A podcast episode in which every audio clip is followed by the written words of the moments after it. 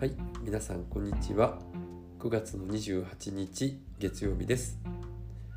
えーすっかりね空が秋の空になってきましたね。サンマも美味しい季節となってまいりました。皆さんはいかがお過ごしでしょうか？はい先日ね、えー僕は滝行に行ってきたので今日はその話をしたいと思います。友人に誘っていただいてですねあの秦野市にある夕日の滝というね行場があるんですけど滝行のね、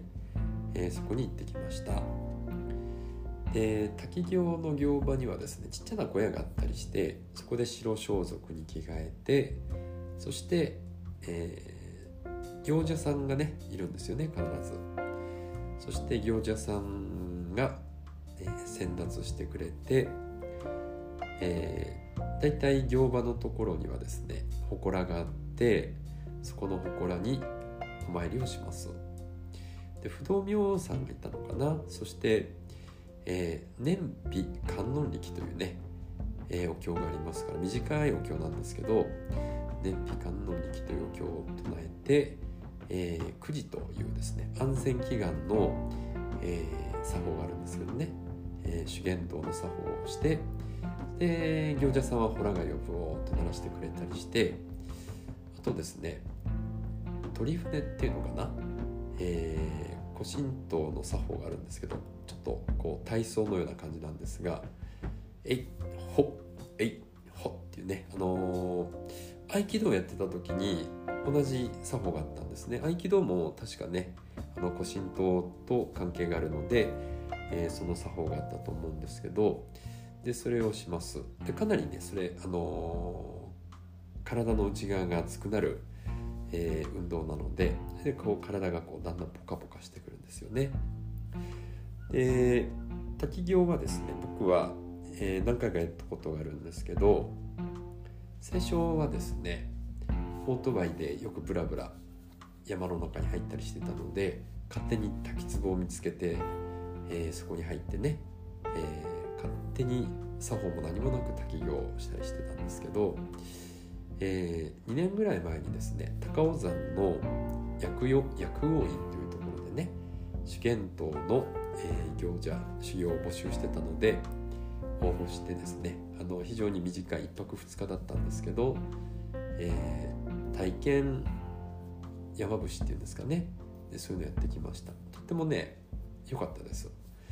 で高尾山には蛇滝という滝があって蛇滝と書くんですけどね。で蛇滝と琵琶滝と2つあるんですけどで男性は、えー、蛇滝の方で滝を滝行をしました。でやっぱり行場によってね作法が違うようですね。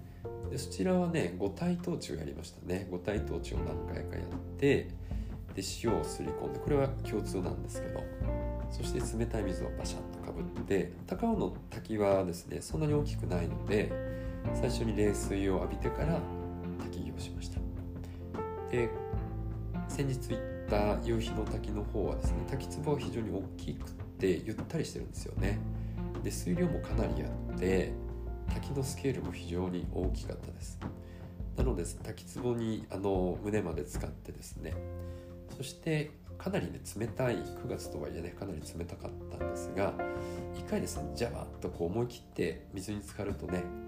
あのー気持ちいいんですよね。その最初だけ辛いですけど。それでですね行をするんですけどもで杖をついてですねかなりなんだろう水圧がねもう想像以上にかかります。で滝の場所によってはねあのあまりかからないところもあるんですけど、まあ、なるべくあの刺激があった方がいいなと思って一番真ん中のね水量が多いところに行ったんですが、えーかなり最初は痛いですね。頭頂にバーッとすごい水圧がかかりますのででもだんだんこう最初はね1分半ぐらい経って、えー回滝壺から出てで気分悪くなったりね、えー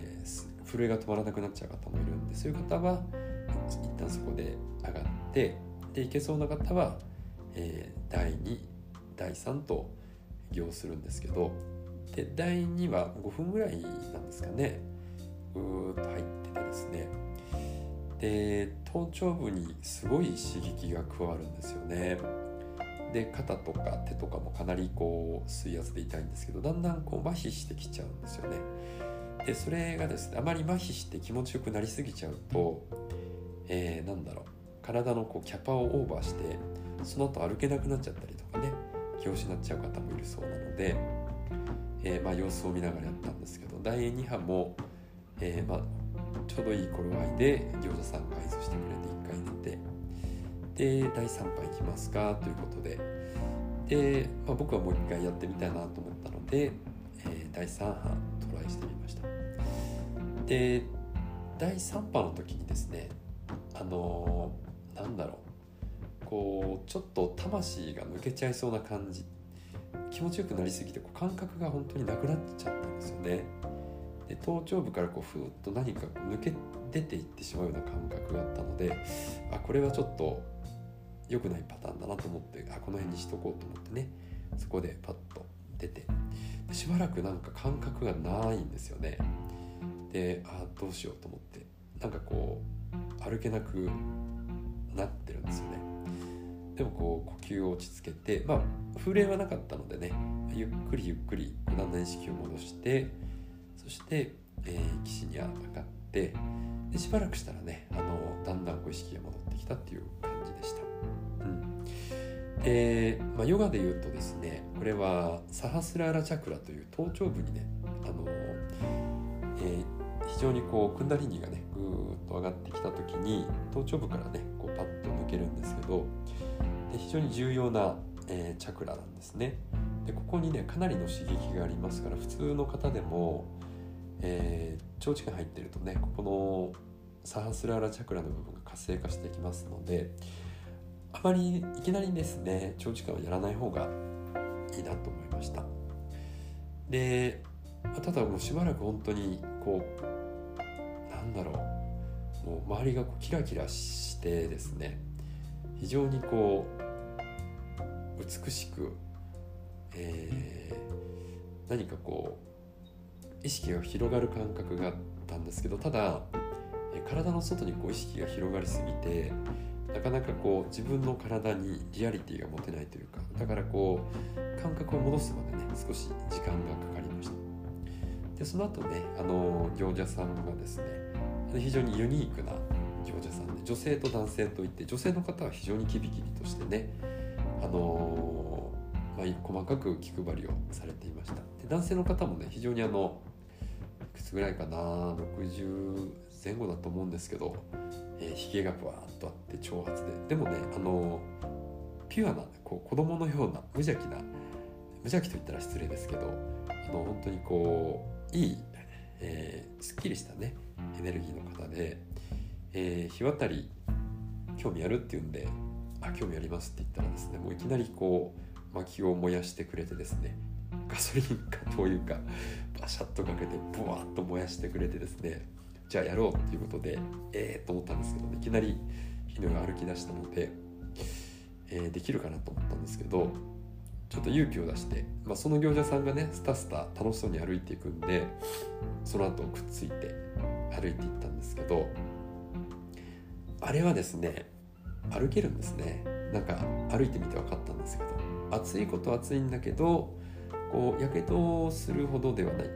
というかねあの歩いてますから。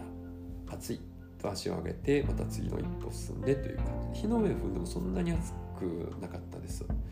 でもこう暑いと思ったらもしかしたらやけどしちゃうのかもしれないですね。であの行者の方がですねこう楽しそうに歩いてるのを見て大丈夫だっていうこう何ていうんですかね。火の上は歩けないっていう思い込みが外れたからなのかそれはどっちかわからないですけど歩いてみたら非常に歩けるんだっていうね、えー、一つブロックが外れたようなね、えー、経験でした。でそうこうしているうちにですねまあ一緒にいた仲間たちと温泉に行ったりしてだんだんだんだんこう意識がね肉体に戻ってきた感じでした。で滝行はですね2月ぐらいまでやってるそうで僕も真冬の滝行っていうのはやったことないんですけど2月って言ったらかなりもう氷張るぐらいですからね、えー、冷たいそして厳しいと思うんですけど、えー、2月の滝行もねまあちょっといつかチャレンジしてみたいななんて思ってます。はい、えー、今日はね以上です。滝行のお話でした。皆さんもねもしよかったらご紹介しますのでご興味のある方は、えー、お声がけください。というわけで今日もね、えー、素敵な一日を過ごしましょう。最後まで聞いていただいてありがとうございました。